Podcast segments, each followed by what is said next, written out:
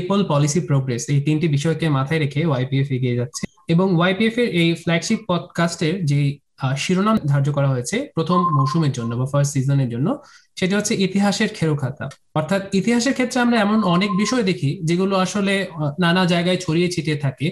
অনেকটা স্ক্র্যাপ বুক আমরা যেভাবে সাজাই সেভাবে। তো আমরা এই ইতিহাসের খেরো খাতার মধ্যে বিভিন্ন যে পরবর্তী এপিসোডগুলো আসবে, সেই এপিসোড গুলোতে আমরা ইতিহাসের বিভিন্ন বিষয়কে তুলে ধরার চেষ্টা করব। এবং এই কাজে আমাদের সাথে যুক্ত আছেন একদল প্রাণ উচ্ছল তরুণ তরুণীরা এবং তারা ওয়াইপিএফ এর সদস্য সবাই। তো শুরুতে আমরা তাদের সাথে একটু কথা বলে নিচ্ছি, তারপরে আমরা আমাদের প্রধান অতিথির কাছে যাব। তো শুরুতেই আমি যাচ্ছি আমাদের ওয়াইপিএফ এর এই পডকাস্ট যারা পরবর্তী এপিসোড গুলোতে কণ্ঠ দিবেন, তাদের মধ্যে একজন, মালিহা আরশা হাসানের সাথে। আলিহা তোমার পরিচয় দাও এবং তুমি ওয়াইপিএফ পডকাস্ট থেকে কি এক্সপেক্ট করছ বা এখানে কাজ করে তোমার কি মনে হচ্ছে? You can just go on now for two minutes আসসালামু আলাইকুম everyone thank you so much Sohan ভাইকে আমাদের সাথে জয়েন করার জন্য আজকে আমি মালিহা আশা Hasan I am currently serving as the author of the English script as well as the voice artist for the English version of the YPF podcast. আমার expectation podcast নিয়ে হচ্ছে যে um, I hope this podcast can fill the gap, the knowledge, the gap of knowledge-based podcasts in Bangla, uh, and I hope that we can be the pioneer in creating a culture where listening to podcasts becomes mainstream in, in this area of the world, particularly in Bangladesh. Uh, I want this, uh, I want podcasts to be one of the mainstream uh, me- media which is used for content. Thank you, Maliha. আমরা এবার পরবর্তীতে চলে যাচ্ছি আমাদের আরেকজন voice artist Samira রাসুলের কাছে সামিরা তোমার কাছেও একই প্রশ্ন তোমার পরিচয় দিয়ে তুমি বলো যে এই পডকাস্ট থেকে তুমি কি আশা করছ? এবং এই পডকাস্টের মধ্যে তুমি কি দেখতে চাচ্ছ বা কি শুনতে চাচ্ছ? থ্যাংক ইউ ভাইয়া প্রথমে শুরু করব সোহান রেজন ভাইকে ধন্যবাদ দিয়ে আমাদেরকে জয়েন করার জন্য। আর সবাইকে ধন্যবাদ যারা আমাদের এখন লাইভটা দেখছে। আমি সামিরা ইয়ামিন রসুল, আমি হচ্ছে ভয়েস আর্টিস্ট হিসেবে থাকব এই পডকাস্টের সাথে। আমি ভয়েস দিব হচ্ছে বাংলা ভার্সনটার পডকাস্টের তবে ব্যক্তিগতভাবে আমার ইচ্ছা যে ভয়েস আর্টিস্ট হওয়ার কণ্ঠ দেওয়ার সাথে সাথে যেন একসময় কিছুটা রিসার্চের কাজে, কিছুটা গবেষণার কাজেও যোগ হতে পারি, যেন স্ক্রিপ্ট রাইটিং এও একসময় অবদান রাখতে পারি। এই ফারাবি ভাই জিজ্ঞেস করলেন যে এই পডকাস্ট থেকে আমাদের ইচ্ছা, আমার আশাটা কি তো পডকাস্টের নামই যেটা ইতিহাসের খেল খাতা তো আমি ইতিহাস নিয়ে যেহেতু আমার আশা থাকবে যে নিরপেক্ষভাবে কোনো ধরনের প্রেজুডিস ছাড়া যেন ইতিহাসকে আমরা একটু তুলে ধরতে পারি আমাদের অডিয়েন্সদের কাছে। এবং আরেকটা জিনিসটা আমার আশা থাকবে পার্সোনাল সেটা হচ্ছে যে ইতিহাসে আমার অনেক কিছু থাকতে পারে যেটা হয়তো আমরা বহুল পরিচিত আলোচনায় আমরা অনেক সময় শুনি না। কিন্তু যথেষ্ট তাৎপর্য বহুল এক একটা ঘটনা বা ঘটনা প্রবাহ এই জিনিসগুলো যেগুলো চোখের আড়ালে রয়ে যায় সেগুলোকে যদি আমরা তুলে আনতে পারি, সেটা অবশ্যই আমি ব্যক্তিগতভাবে একটা সাকসেস ফ্যাক্টর এটুকুই ভাইয়া। ধন্যবাদ সামিরাকে। এবারে আমরা যাচ্ছি আমাদের পডকাস্টের আরেকটি গুরুত্বপূর্ণ অংশ যারা চালাচ্ছেন, সেই স্ক্রিপ্টের গবেষণার জায়গাটি। কারণ আমরা জানি যে ইতিহাস ভিত্তিক যে কোনো লেখা লিখতে গেলে আসলে আমাদেরকে নানা ধরনের গবেষণা করতে হয়, নানা ধরনের বই পড়তে হয় আর্টিকেল পড়তে হয় এবং সেগুলোকে ডাইসেক্ট করতে হয়। আমি একটি ছোট্ট উদাহরণ কথা বলতে পারি। যেমন আমরা একটি এপিসোডের রিসার্চ করতে গিয়ে দেখেছি যে, একটি নির্দিষ্ট কবিতার মধ্যে আমরা বিভিন্ন ঘটনা খুঁজে পাচ্ছি যেটা আসলে সাধারণ ইতিহাসের বইগুলোতে নেই। ওই সময়ে একজন একটি প্রেমিকা কবিতা লিখেছিলেন, প্রেমিকের কাছে। সেই কবিতার মধ্যে ইতিহাসের একটি অংশ ছিল। তো এই গবেষণা যারা করছেন, সেই তাদের একজন ফারিয়া আমি ফারিয়াকে অনুরোধ করব তার পরিচয় দেওয়ার জন্য এবং তিনি কি কাজ করছেন এবং তার কীভাবে তিনি চাচ্ছেন যে আমাদের সামনে পডকাস্টটি হোক সেটির ব্যাপারে। আসসালামু আলাইকুম সবাইকে। আমি ফারিয়া পিয়ান্তা আমি কাজ করছি ওয়াইপিএফ এর গবেষণা বিভাগে ওয়াইপিএফ পডকাস্টের আসলে আমি বলব যে একটা টিম সাকসেসফুল হয় যখন টিম মেম্বার সবাই আমরা একসাথে কোঅর্ডিনেট করি। তো যেহেতু আমি একটা সম্পূর্ণ আলাদা টাইম জোনে কাজ করি, আমি বলব যে সবার যেই একটা সহযোগিতা প্লাস আমাকে এই গবেষণা ডেলিভার করার জন্য আমাকে যে সময়টা দিতে হচ্ছে সেটা আমি বলব যে ভালো কাজে যাচ্ছে। কারণ আমাদের সবার যে ইন্টেনশনটা ওয়াইপিএফ পডকাস্ট নিয়ে সেটা আসলে তরুণদেরকে এক সহজ ভাষায় আমাদের যে ইতিহাস যে ইতিহাস ইতিহাসের সাথে পরিচয় করিয়ে দেওয়া। আমি সবসময় চেষ্টা করি, যেটা আমি, যেটা ফারাবি ভাই একটু আগে বলল যে, একটা ছোট একটা কবিতার মাঝখানে বা একটা চিঠির মাঝখান দিয়ে কিন্তু আসলে বোঝা যায় জিনিসটা যে, সবাই তখন কি হচ্ছিল। তো আমার যে ফোকাসটা সেটা হচ্ছে ছোট ছোট জিনিসগুলো তুলে আনা, যেগুলো আসলে আমরা জানি তখন কি হয়েছে, কিন্তু রিলেট যাতে করতে পারি জিনিসটার সাথে, আমাদের ঘটনা দিয়ে সেটা আসলে করা যায়। তো সেটাই আশা করি আমরা সবাই সফল থাকব। থ্যাংক ইউ ধন্যবাদ ফারিয়াকেও। আমাদের ওয়াইপিএফ এর পডকাস্টের টিমে আরও অনেকেই কাজ করেছেন, আরও অনেকের অবদান ছিল। তাদের সবার নাম আসলে আমরা নিতে পারছি না, কারণ অনেকের মিলিত কাজের ফল, ফলের ভিত্তিতে আমরা আসলে এখানে এসেছি এবং আমরা অনেকগুলো এপিসোড রেকর্ড করেছি রেকর্ড করছি। আমরা একটু বিশেষ ধন্যবাদ দিতে চাই ইএমকে সেন্টারকে ইএমকে সেন্টারের সহযোগিতায় আমরা আমাদের এপিসোডগুলো রেকর্ড করছিলাম লকডাউনের আগে। এখন যেহেতু লকডাউন চলে আসছে, আসলে এখন এর মধ্যে করোনা ভাইরাসের যে কথাটি সুহান ভাই বললেন, সেটি জায়গা থেকে আমরা এই মুহূর্তে আমাদের রেকর্ডিং বন্ধ আছে। আমরা পরবর্তীতে হয়তো লকডাউন চলে গেলে করোনা ভাইরাসের পরিস্থিতি আরেকটু ভালো হলে পরবর্তীতে আমরা আবার হয়তো তাদের কাছ থেকে সহায়তাগুলো পাবো। তো আমরা আবার আমাদের অতিথি সুহান রেজন ভাইয়ের কাছে চলে যাই। আমরা এবার ভাইয়ের কাছ থেকে আমাদের পডকাস্টের যে মূল অংশ অর্থাৎ আলোচনা পর্ব সেখানে প্রবেশ করছি। এই আলোচনা পর্বের শুরুতেই আমি একটু মানে একেবারে খোলাখুলি ভাবে একটি প্রশ্ন রাখতে চাই ভাইয়ের কাছে, যেটা হচ্ছে যে আমাদের অনেকেই ইতিহাস লিখতে গেলে, বাংলাদেশি বিশেষত আমরা যখন বলি যে এটা ইতিহাস ভিত্তিক বই বা বাংলাদেশের ইতিহাস, তখন সবাই শুরু করি উনিশশো একাত্তর সাল থেকে। কিন্তু উনিশশো একাত্তর সালের পূর্ববর্তীতেও অনেক ঘটনা ছিল বাংলাদেশের জন্মের জন্য বা বাংলাদেশ একটি জাতি হিসেবে প্রতিষ্ঠার জন্য খুবই গুরুত্বপূর্ণ জায়গা। সেই বিশেষত যদি আমরা বলি যে উনিশশো সাতচল্লিশে যে দ্বিজাতি তত্ত্বের ভিত্তিতে দুটি ভাগ হয়েছে, সেই জায়গাটি থেকে আমাদের যে উনিশশো একাত্তর সময়কাল, এর মধ্যে এমন কি কি ঘটনা হয়েছে বা যেগুলো আমাদের ইতিহাসে খুব বেশি আলোচনায় আসে না বা যেগুলোকে আমরা ইতিহাসে খুব বেশি দেখতে পাই না, কিন্তু সেগুলোর গুরুত্ব অনেক বেশি আমাদের বাংলাদেশের জন্মের ক্ষেত্রে বা বাংলাদেশকে একটি জাতি হিসেবে তৈরি করার পেছনে বা বাংলাদেশের জন্ম, রাষ্ট্রকে যে আমরা স্বাধীনতা অর্জন করছি সেটির পেছনে, স্বাধীনতা আন্দোলনের পেছনে এরকম কিছু ঘটনা যদি ভাইয়া আমাদেরকে জানাতেন, কারণ আমি জানি যে আপনি অনেক গবেষণা করেছেন এই বাংলাদেশের ইতিহাস লেখার পেছনে। তো এগুলো যদি আপনি আমাদের সাথে শেয়ার করেন, আমরা পুরো ওয়াইপিএফ টিম পডকাস্ট টিম খুবই উপকৃত। আচ্ছা ধন্যবাদ স্যার ফারাবি হ্যাঁ এটা আসলে একটা বলব শ্লাঘার ব্যাপার যে আজকে হচ্ছে সতেরোই এপ্রিল, উনিশশো একাত্তর সালের প্রথম বাংলাদেশ সরকার গঠনের আজকে পঞ্চাশ বছর পূর্ণ হয়েছে। একটা নরবরে কাঠমঞ্চে দাঁড়িয়ে আমাদের প্রথম সরকারের শুরু হয়েছিল। সেখান থেকে আমরা আজকে অনেক পথ পাড়ি দিয়ে এসেছি। আমাদের প্রবৃদ্ধি এখন বিশ্বকে চমকে দেওয়ার মতো।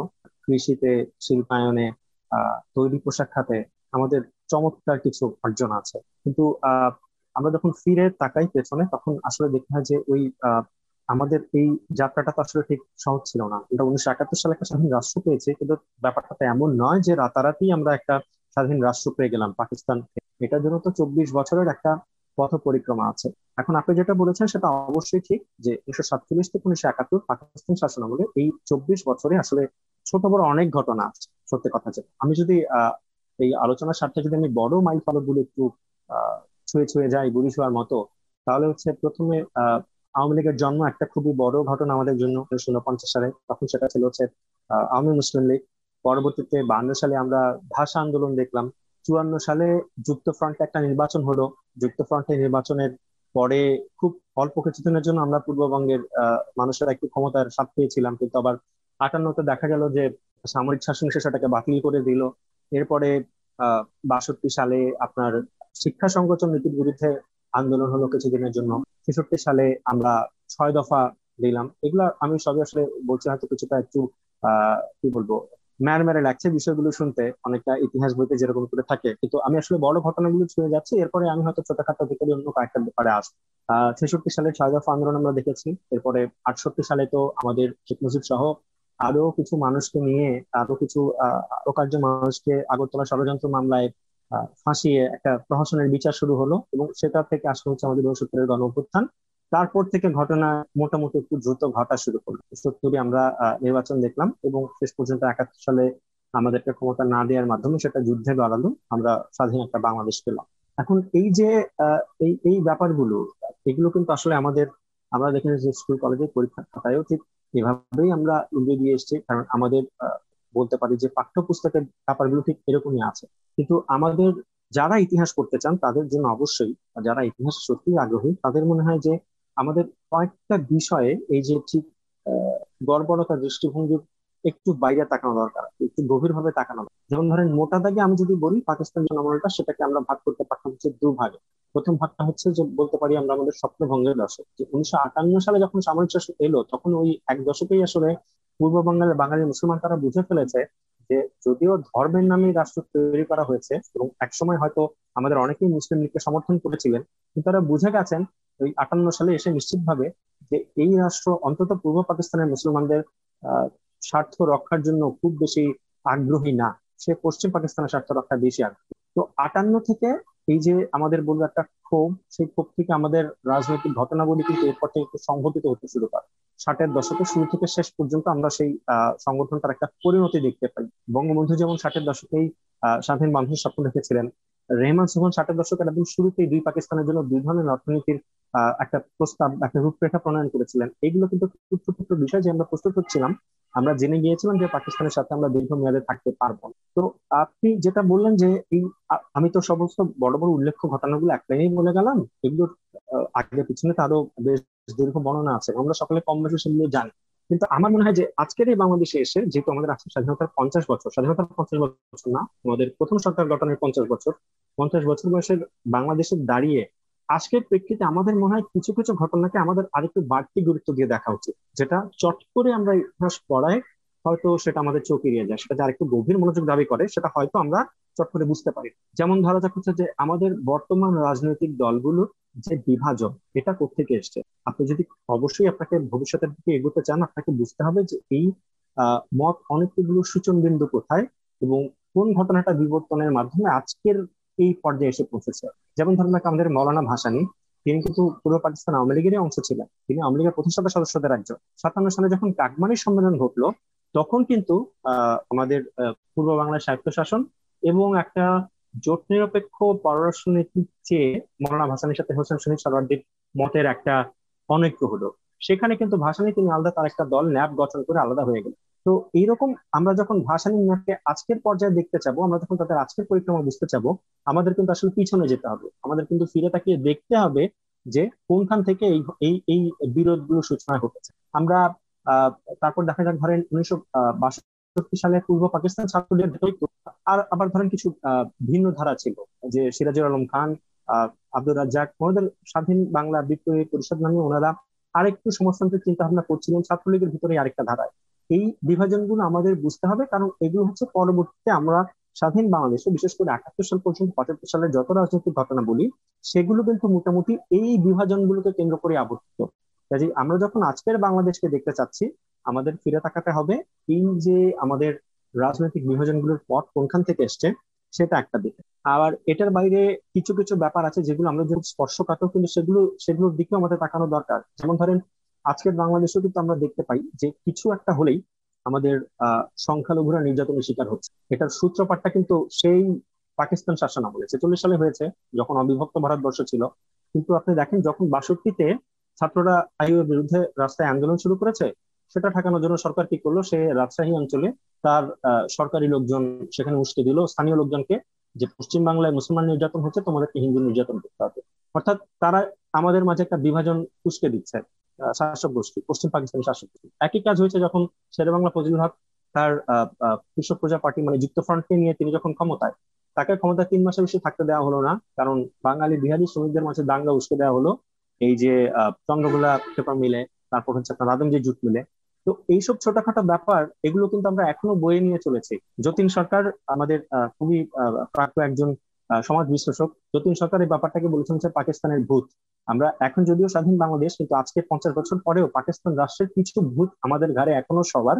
আমরা যদি মনে হয় যে, আহ, বাংলাদেশকে একটু এগিয়ে নিতে চাই, আমাদের এই পাকিস্তানের ভূতগুলো সম্পর্কে সচেতন হওয়া ভালো আর কি। আর এছাড়া আমি বড় বড় ঘটনাগুলোর কথা সবাই জানেন, আমি বারবার বলছি, আমি আর সেদিকে যাচ্ছি না। আমি কিছু অনালোকিত বিষয়ের দিকে আসলে সবার মনোযোগটা টানতে চাইছি যে এই পাকিস্তান শাসনামলের চব্বিশ বছর কিন্তু আরও কিছু ঘটনা ঘটেছে যেটা ইতিহাসের পাতায় খুবই গুরুত্বপূর্ণ। হয়তো বাঙালি জাতীয়তাবাদের সাথে সেটা খুব বেশি সংশ্লিষ্টতা ছিল না, সেজন্য সেটা অতটা মনোযোগ পায়নি।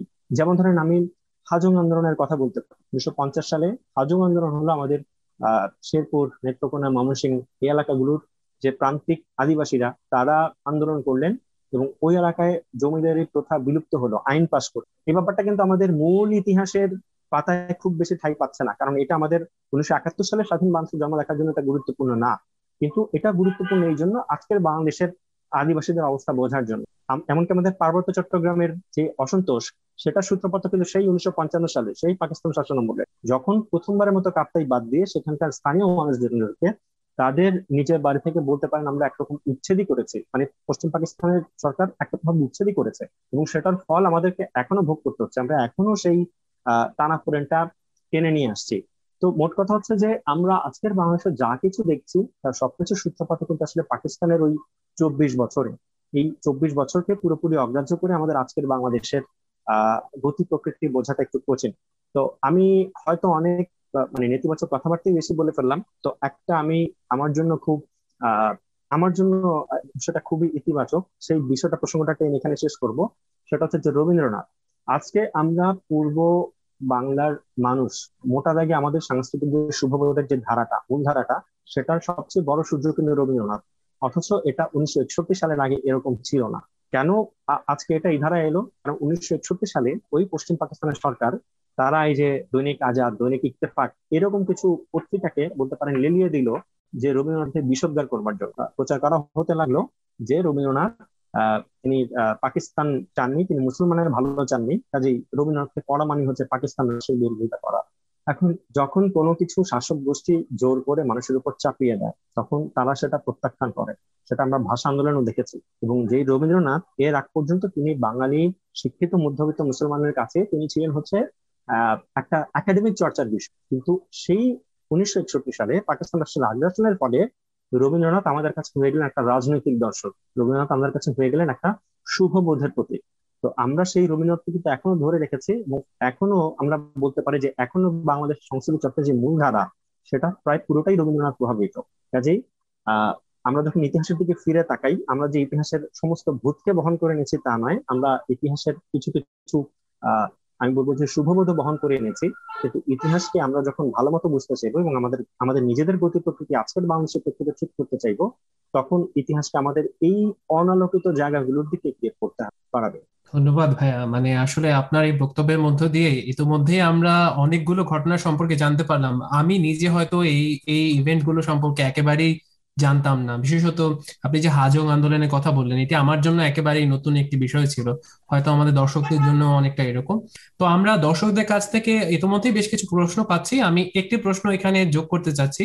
সেটি আমাদের ওয়াইপিএফ এর সহপ্রতিষ্ঠাতা আবি হাসান নিলয় ভাই করেছেন প্রশ্নটি। সেটি হচ্ছে যে, পাকিস্তান যদি ভারতের মতো গণতন্ত্রকে শুরু থেকেই সুযোগ দিত তাহলে কি আপনার মনে হয় যে ইতিহাসটা ভিন্ন হলেও হতে পারত? এটা আসলে একটা খুব কল্পনা কাটানোর বিষয় আছে, এখানে কি হলে কি হতে পারতো? হতে তো পারতেই। এটা, সেটা হওয়া উচিত ছিল মানে কাগজে কলম হিসেবে সেটা হওয়া উচিত ছিল। কিন্তু এটাও সত্যি যে পাকিস্তান রাষ্ট্রের তৈরি যে কৃত্রিম ভাবে মানে মাঝে এত বড় ভারত নামের একটা রাষ্ট্র এবং তৈরি করা হয়েছে আপনার ধর্মের ভিত্তিতে, সেটা যদি পাকিস্তান শুরু থেকেই গণতন্ত্র দিত, শেষ পর্যন্ত সেটা আসলে কার্যকরী হতে পারতো কিনা এটা এটা একটা ভেবে দেখার মতো ব্যাপার। আমরা এটার উদাহরণ দেখতে পারি হচ্ছে ভারতের সেভেন সিস্টার থেকে। ভারত কিন্তু তাদের এই রাজ্যটাকে নিয়ে, এই সাতটা রাজ্যকে নিয়ে খুব একটা বিব্রতকর ব্যাপারের মধ্যে থাকে আর কি। বাংলাদেশ রাষ্ট্রের আয়তন তো খুব বেশি বড় নয়। তারপরেও ভারতের জন্য বাংলাদেশের উপস্থিতি একটা মানে কেন্দ্রীয় সরকারের জন্য এটা একটা খুব উপদ্রবের মতো হয়ে গেছে। তো সেখানে ভারতের মতো একটা বিশাল রাষ্ট্র, যে চেতনাগত ভাবে পাকিস্তানের পরিপন্থী বেশিরভাগ দিক দিয়ে এবং যেটার ভিত্তিতে সৃষ্টি করা হয়েছে ধর্মের ভিত্তিতে, তার তো অবশ্যই।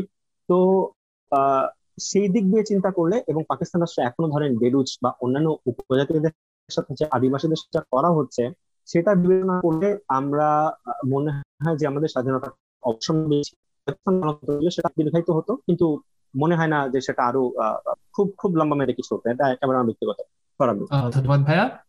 আমরা এখন চলে যাচ্ছি আবার একটু আমাদের আরেকজন সদস্য, আমাদের টিমের একজন সদস্য জয়েন করেছেন তার কাছে। ভাইয়া উনিও আমাদের ওয়াইপিএফ এ গবেষণার কাজে আছেন এবং উনি ওয়াইপিএফ এর সাথে এই পডকাস্ট টিমে কাজ করছেন। তার সাথে একটু শুনে আসব যে সাদ্দাম ভাই আমাদের সাথে যোগদান করেছেন। ভাই আপনার পরিচয় দিয়ে এবং এই ওয়াইপিএফ পডকাস্ট থেকে আপনার কি এক্সপেকটেশন এবং আপনি কীভাবে এই ওয়াইপিএফ পডকাস্টকে সামনে দেখতে চাচ্ছেন? বাংলাদেশের ইতিহাসের ক্ষেত্রে এটি কি রকম ভূমিকা রাখতে পারে? ইতিহাস চর্চার ক্ষেত্রে ব্যাখ্যা হ্যাঁ আপনি মিউট হ্যালো শুনতে পাচ্ছি আমরা।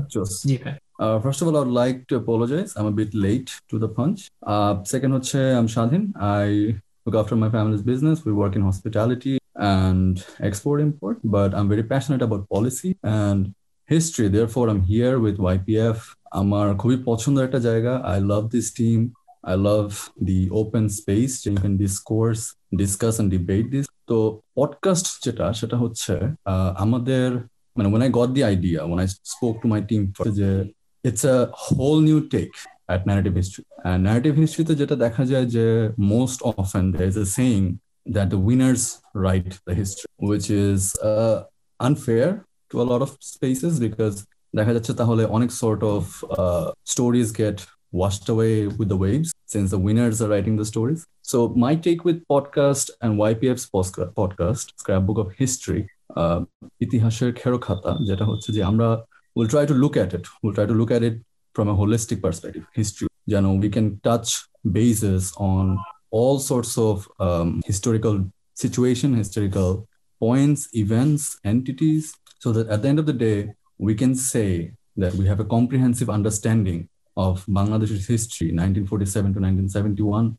and who knows, maybe beyond, which is the most important thing. Uh, we have just entered 2021, and I think it's time we look back and try to define a definitive history. There is no room for propaganda, agent propaganda. So yeah, that's my goal. That's my hope. I love this team. I love the project. Jay, hopefully we'll be able to tell a story based on truth and less cults. Thank you very much. ধন্যবাদ স্বাধীন ভাইকে তার চমৎকার আলোচনার জন্য আমরা আবার এই প্রশ্নের এই উত্তরের জায়গা থেকে আসলে সুহান ভাইয়ের কাছে চলে যাচ্ছি তাহলে যে ভাইয়া, যেহেতু ইতিহাস দিয়ে অলরেডি আপনি বই লিখেছেন, ইতিহাস ভিত্তিক উপন্যাস রচনা করেছেন, তরুণদের জন্য বিশেষত, তো এই ইতিহাস রচনার ক্ষেত্রে বা ইতিহাস ভিত্তিক যে গল্পগুলো সেগুলো রচনার ক্ষেত্রে আমরা যখন দেখি যে একটি ঘটনাকে আমরা যখন ব্যাখ্যা করতে চাই বা ঐতিহাসিক একটি ইভেন্টকে যখন ব্যাখ্যা করতে চাই, তখন অনেকেই দাবি করেন যে আসলে এটিকে অবজেক্টিভ হতে হবে এটিকে নিরপেক্ষ হতে হবে।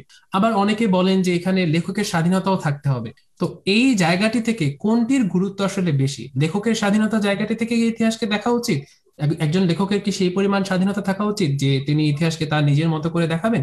নাকি ইতিহাসের যে পর্যবেক্ষণে আমরা যখন বলি যে আমরা যে বাস্তবে আছি আমরা যেমন আমি একটি ছোট্ট উদাহরণ এখানে দিই, এটা আমার খুবই প্রিয় একটি সিনেমা, সেই সিনেমার উদাহরণটা আমি এখানে দিই। আমাদের যে রাসমন ছবিটি আছে, সেখানে আমরা দেখতে পাই যে একটি ঘটনা ঘটনাকেই বিভিন্ন পর্যবেক্ষক, তারা নিজেরা সবাই দেখছেন সেই ঘটনাটিকে, কিন্তু তারা তারা সেই সত্যটিকে নিজের মতো করে ব্যাখ্যা করছে। তো আমাদের যে লেখক, তাদেরকে কি এই স্বাধীনতাটুকু দেওয়া উচিত? আমাদের পডকাস্টে কি স্বাধীনতা থাকা উচিত? সোহান ভাই, আপনার কি মনে হয়? আচ্ছা এখানে আসলে প্রশ্নটা দুটো অংশ। এক, প্রথম প্রশ্নটা হচ্ছে যে লেখকের নিরপেক্ষ হওয়া উচিত কিনা?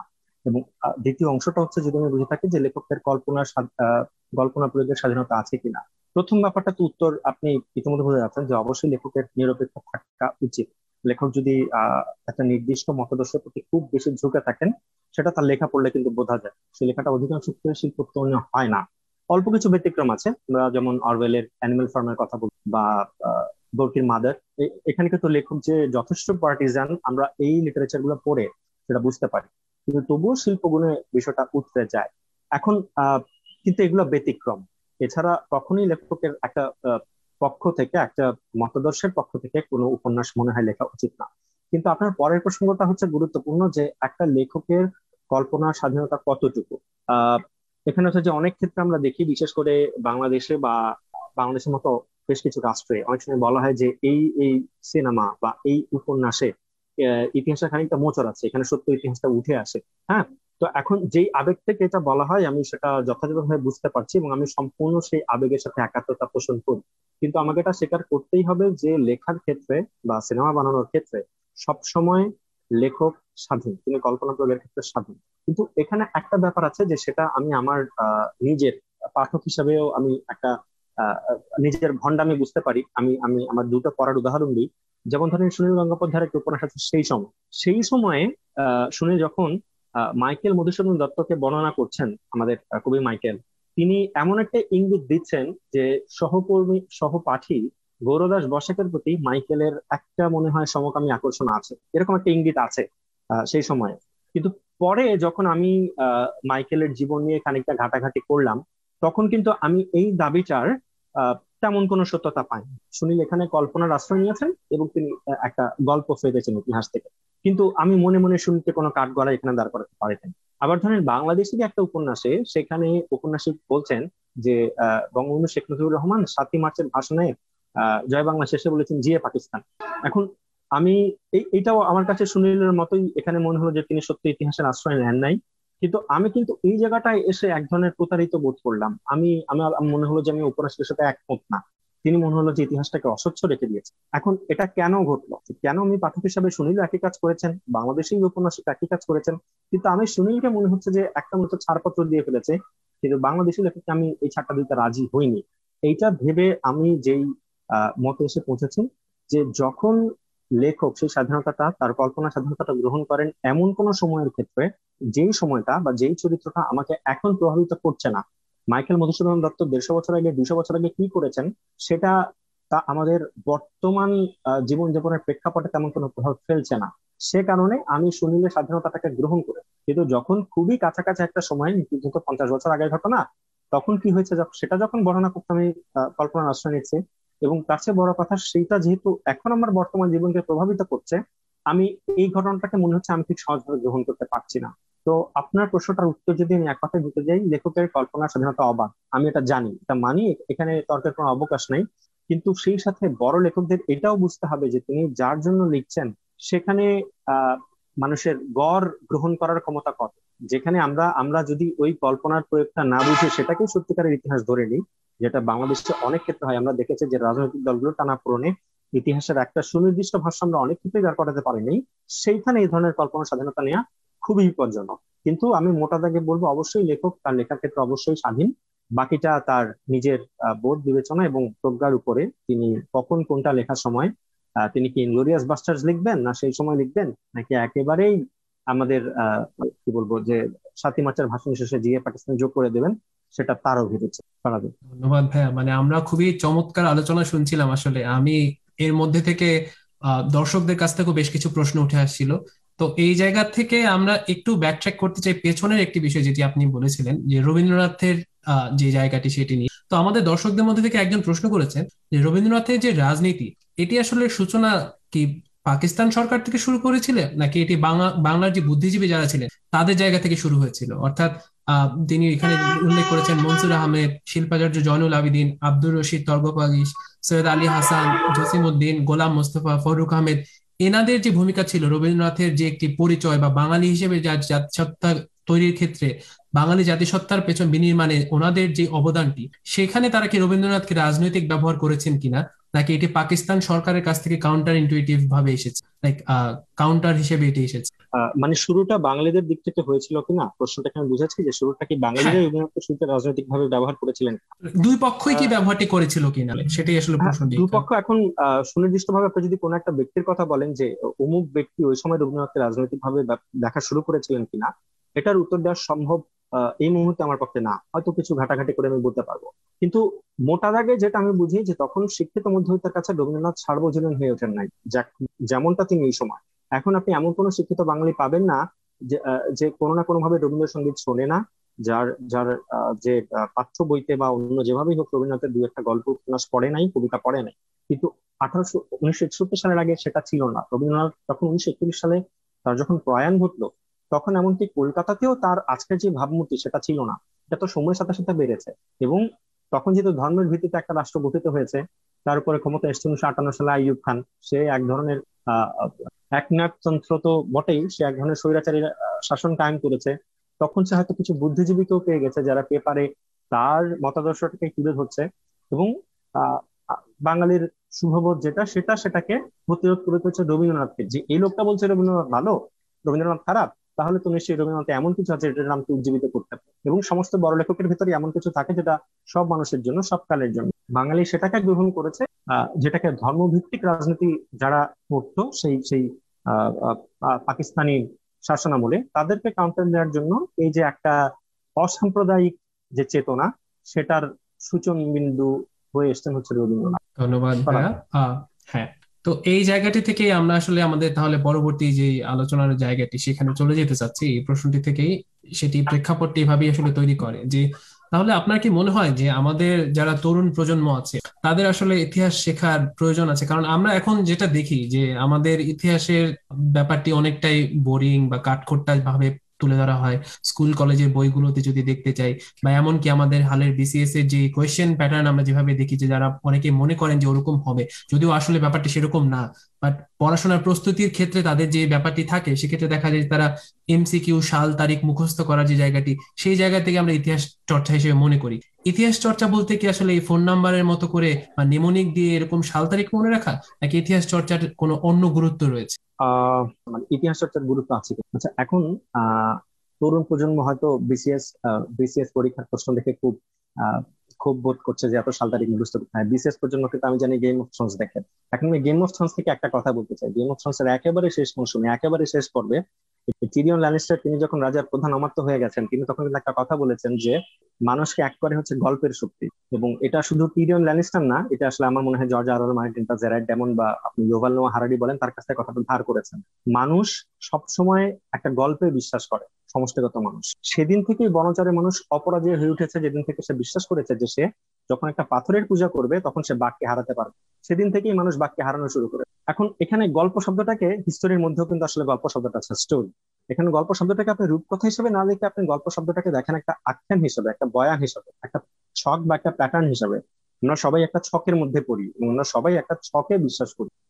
আমি খুব সম্প্রতি একটা বই পড়ছিলাম, তামিম মানসারি নামে এক ভদ্রলোকের। তিনি এই ব্যাপারটাকে বলেছেন হচ্ছে মাস্টার ন্যারেটিভ তিনি স্টোরি বলেন বলছেন মাস্টার ন্যারেটিভ মহা আখ্যান।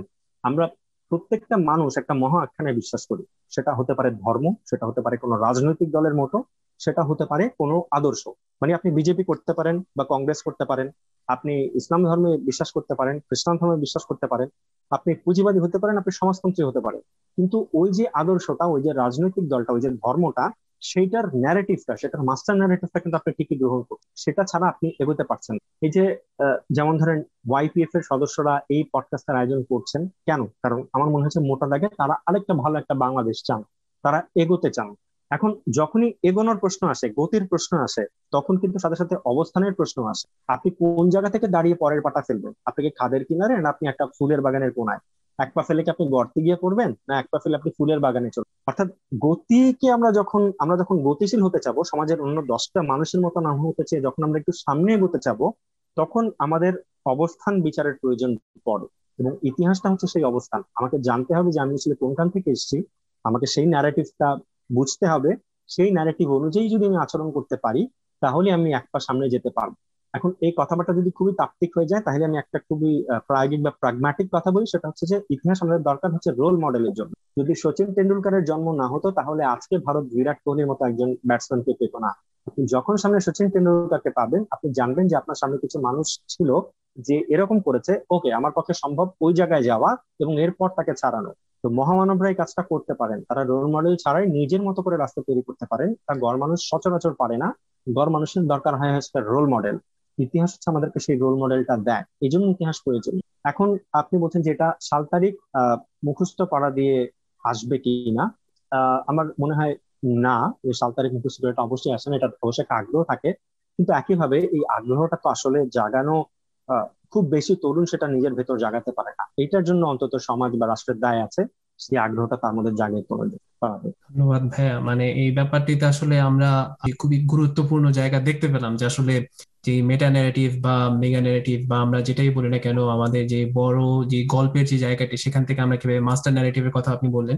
তো এই জায়গাটিতে আসলে ইউথ পলিসি ফোরাম তো আমরা ইউথদের নিয়ে বা তরুণদের নিয়ে কাজ করছি মূলত ভাবে আমরা যদি বলতে চাই যে আমাদের সদস্যদের মধ্যে আমরা যদি দেখি, শতকরা আশি থেকে নব্বই ভাগই হচ্ছে কি একেবারে বিশ্ববিদ্যালয় পড়ুয়া বা তার থেকে ছোট বয়স। এমনকি আমাদের স্কুল ছাত্রছাত্রীরাও আমাদের সাথে যুক্ত আছে। তো তাদের মধ্যে আমরা, যেহেতু আপনার কথা আমরা, আপনার এই জায়গাতে আমার মনে হয় যে খুবই প্র্যাকটিক্যাল পরামর্শ আমরা পেতে পারব। কারণ আমাদের কাছে মনে হচ্ছে যে আপনার যে বইয়ের পাঠক শ্রেণি, তাদের একটা বড় অংশ হচ্ছে এই বিশ্ববিদ্যালয় পড়ুয়া যারা রয়েছেন তারা। আপনার বইকে আপনি যেভাবে তাদের সামনে তুলে ধরেন, সেক্ষেত্রে আমাদের কাছে মনে হচ্ছে ইতিহাসের বই কিন্তু এই ইতিহাসের কাঠখোটা বিষয়গুলোকে এড়িয়ে যে কীভাবে বা ইতিহাসের কাঠখোটা বিষয়গুলোকে কীভাবে আপনি একটি গল্প আকারে বা সুন্দরভাবে তাদের জন্য তুলে ধরতে পারছেন, তো এই জায়গাটি থেকে আপনার কি মনে হয় যে ইউথদেরকে আমরা কীভাবে ইতিহাস চর্চায় বা আমাদের যে ইতিহাসের যে জ্ঞান অর্জনে, ইতিহাসকে বিনির্মাণ করার জন্য বা ইতিহাসের গবেষণা করার জন্য এবং বিশেষত বাংলাদেশের ইতিহাসের জন্য, যেহেতু আপনি যেটি বললেন যে আমরা যদি ভবিষ্যতের গতির দিকে যেতে চাই, তাহলে আমাদেরকে অবস্থানকে লক্ষ্য করতে হবে। If we want to look at the future, we have to look at the back, what happened over there, right? So আমরা এই জায়গাটি থেকে কীভাবে আমাদের তরুণদেরকে আরও বেশি এঙ্গেজ করতে পারবে, তরুণদেরকে আরও কীভাবে কাজে লাগাতে পারি, এই পার্টিকুলারলি ইতিহাস চর্চার জায়গা। আচ্ছা এখানে প্রথম কথা হচ্ছে যে তরুণদের কীভাবে জড়িত করা যায়। জড়িত করা, এটা আসলে এই যে ইউথ পলিসি ফোরামের পলিসি অংশটার কাজ, যে কীভাবে আরও তারা জড়িত করবে। এটা অনেক উঁচু পর্যায়ে থেকে হয়তো এই সিদ্ধান্তগুলো আসে, কীভাবে তারা সরকার বা রাষ্ট্র কীভাবে দেশ চালাবে।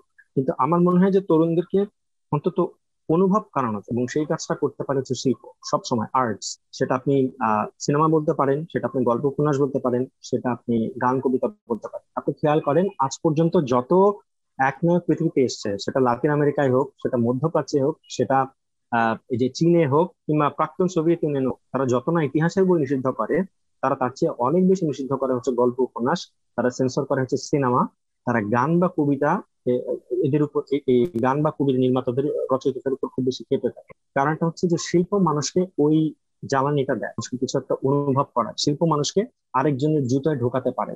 আপনি জানেন যে মুক্তিযুদ্ধে তিরিশ লাখ শহীদ নিহত হয়েছেন। এটা আপনার কাছে শুধু একটা তথ্য। আপনি যখন উইকিপিডিয়া স্ক্রল করেন, এই তথ্যটা আপনার মাথায় ঢোকে।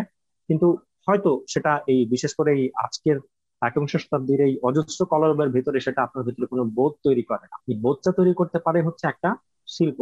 তিরিশ লক্ষ মা তার সন্তান হারিয়েছেন এবং তার বেদনাটাকে আমি বুঝতে পারি যখন আমি জাহানার ইমামের একাত্তরের দিনগুলি পড়ি। অথবা আমরা যখন সেই আজাদের মায়ের গল্প আমাদের অনেক অনেক দ্বিতীয় বিশ্বযুদ্ধের কথাই যদি বলি, দ্বিতীয় বিশ্বযুদ্ধে অজস্র ইহুদি নিহত হয়েছে। কিন্তু এদের সবার গল্প তো আমাদের, আমাদেরকে এরকম স্পর্শ করে না। তারা আমাদের কাছে একটা পরিসংখ্যান। যখন আমরা লাইফ ইজ বিউটিফুল সিনেমাটা দেখি অথবা আমরা শিন্ডলার্স লিস্ট দেখি, তখন কিন্তু আমরা বুঝতে পারি যে দ্বিতীয় বিশ্বযুদ্ধ আসলে কিছু কিছু মানুষের কাছে কি ভয়াবহ মর্মান্তিক ছিল। আমরা তখন সেটাকে অনুভব করতেছি। তো আমার মনে হয় যে তরুণদেরকে প্রথম কাজ হচ্ছে এই চর্চায় আগ্রহী করা, সেটা হচ্ছে অনুভব করা। এবং এই যে অনুভব করানোর জন্য আসলে এই যে ওই যে বইয়ের গদবাধা মুখস্থ করতে দিলে আসলে সমস্যা। তাদের জন্য ইতিহাসটাকে আসলে দেখাতে হবে তাদের ভাষাতে। বিশেষ করে একবিংশ শতাব্দীতে তো আমাদের আমি বলব যে চেনা, জানা, আমাদের যে মত বিনিময় বা জ্ঞান বিনিময়ের মাধ্যমগুলো ছিল, সেই মাধ্যমগুলো সব ভেঙে পড়ছে। এখন ইউটিউবে ব্লগিং চলে এসছে পডকাস্ট চলে এসছে। এখন ডকুমেন্টারি বানানো হয় যে কোনো বিষয়ে বা গ্রাফিক নোভেল করা হয়, এইসব হচ্ছে আমার মনে হয় তরুণদেরকে এইসব বিষয়ে জড়িত করবার, আগ্রহী করে তুলবার প্রথম শর্ত যে আমাদের ইতিহাসটাকে এই এই মাধ্যমগুলোতে নিয়ে আসতে হবে যাতে তরুণরা সেটার বিষয়ে আগ্রহী হয়ে যেমন আপনারা এখানে একটা পডকাস্ট চালু করছেন বা খুব সম্প্রতি আমরা দেখেছি বঙ্গবন্ধুর বঙ্গবন্ধুর উপর একটা গ্রাফিক নোভেল হয়েছে মুজিব নামে। আমার কাছে এই উদ্যোগগুলো খুবই চমৎকার লাগছে। যদি এই উদ্যোগগুলো অব্যাহত রাখি, তাহলে তরুণরা ইতিহাসে আগ্রহী হয়ে উঠবে এবং আপনি যদি ইতিহাসে তাদেরকে আগ্রহী করাতে না পারেন, আপনি তাদেরকে দিয়ে পরবর্তী গবেষণাটা করাতে প্রথম ইয়াটা হচ্ছে তাদেরকে আগ্রহী করে তোলা, সেটার জন্য আপনাকে শিল্পের সাহায্য নিতে হবে এবং তারপরে হচ্ছে তাত্ত্বিক বিষয়গুলো, যেটা আমাদেরকে দীর্ঘমেয়াদে বাংলাদেশের ইতিহাস চেষ্টা করতে, গবেষণায় আমাদের তরুণদেরকে আগ্রহী করে বানাবে। ধন্যবাদ ভাইয়া। আমরা আমাদের অনুষ্ঠানের প্রায় শেষ প্রান্তে চলে এসেছি। শেষ একটি প্রশ্ন আমরা দর্শকদের কাছ থেকে নিচ্ছি।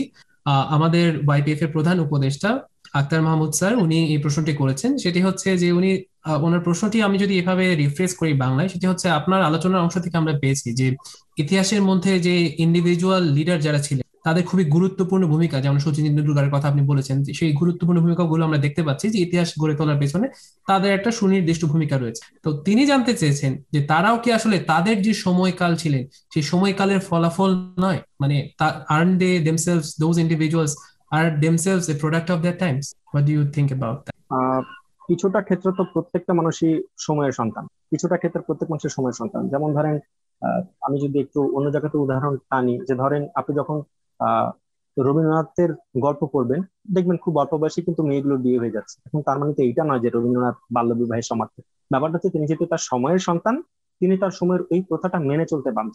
অবশ্যই প্রত্যেকটা মানুষ কোনো না কোনো ক্ষেত্রে সময়ের সন্তান, কিন্তু যারা বড় মানুষ, সত্যিকারের বড় মানুষ রবীন্দ্রনাথের মতো, তারা মোটা দাগে ওই সময়টাকে ভাঙতে পারে। ভাঙতে পারেন বলেই রবীন্দ্রনাথ এখনও প্রাসঙ্গিক। বা আমাদের মুক্তিযুদ্ধে যারা ছোট বড় ভূমিকা রেখেছেন, বা বড় ভূমিকা যারা রেখেছেন আমরা এখনও বলি, তাদের প্রত্যেকের ভূমিকাই অবশ্যই সময়কে জয় করা ছিল। নইলে আমরা তাদের তাদের অবদানকে আজকেও আলোচনা করতে পারতাম না। আজ কোনো স্বাধীন মানুষের পঞ্চাশ বছর প্রথম সরকারের পূর্তি। এটা আমরা করতে পারতাম না। যদি তারা পুরোপুরি সময়ের সন্তান হয়ে থাকতেন, বড় মানুষেরা একই সাথে সময়ের সন্তান এবং একই সাথে সময়কে তারা নিজের মতো করে গড়েন। ধন্যবাদ ভাইয়া, চমৎকার আলোচনার জন্য। আসলে আমার মনে হচ্ছিল যে আমরা যদি সম্ভব হতো যে সারা রাতে আলোচনা চালিয়ে যাওয়ার জন্য, কারণ আমি আসলে এত সুন্দর রেফারেন্সগুলো পাচ্ছি এবং এত রিলেটেবল জায়গা থেকে ইতিহাস সম্পর্কে জানতে পারছি। আমাদের কমেন্ট সেকশনে আমরা দর্শকদের কাছ থেকেও সেই একই মন্তব্যগুলো, একই খুবই পজিটিভ মন্তব্য পাচ্ছি।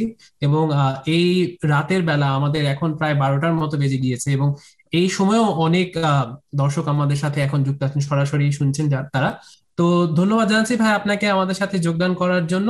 আপনি যদি শেষ বাক্য হিসেবে বা আমাদের যারা দর্শক আছেন তাদের জন্য শেষ করতে চান অনুষ্ঠানের আজকের সমাপ্তির জন্য যে আমরা যে ওয়াইপিএফ এর পডকাস্টটি সূচনা করতে যাচ্ছি সেটির প্রতি কোনো সূচনার জন্য জানিয়ে এবং আচ্ছা, ধন্যবাদ এতক্ষণ যারা দেখেছেন বা শুনেছেন।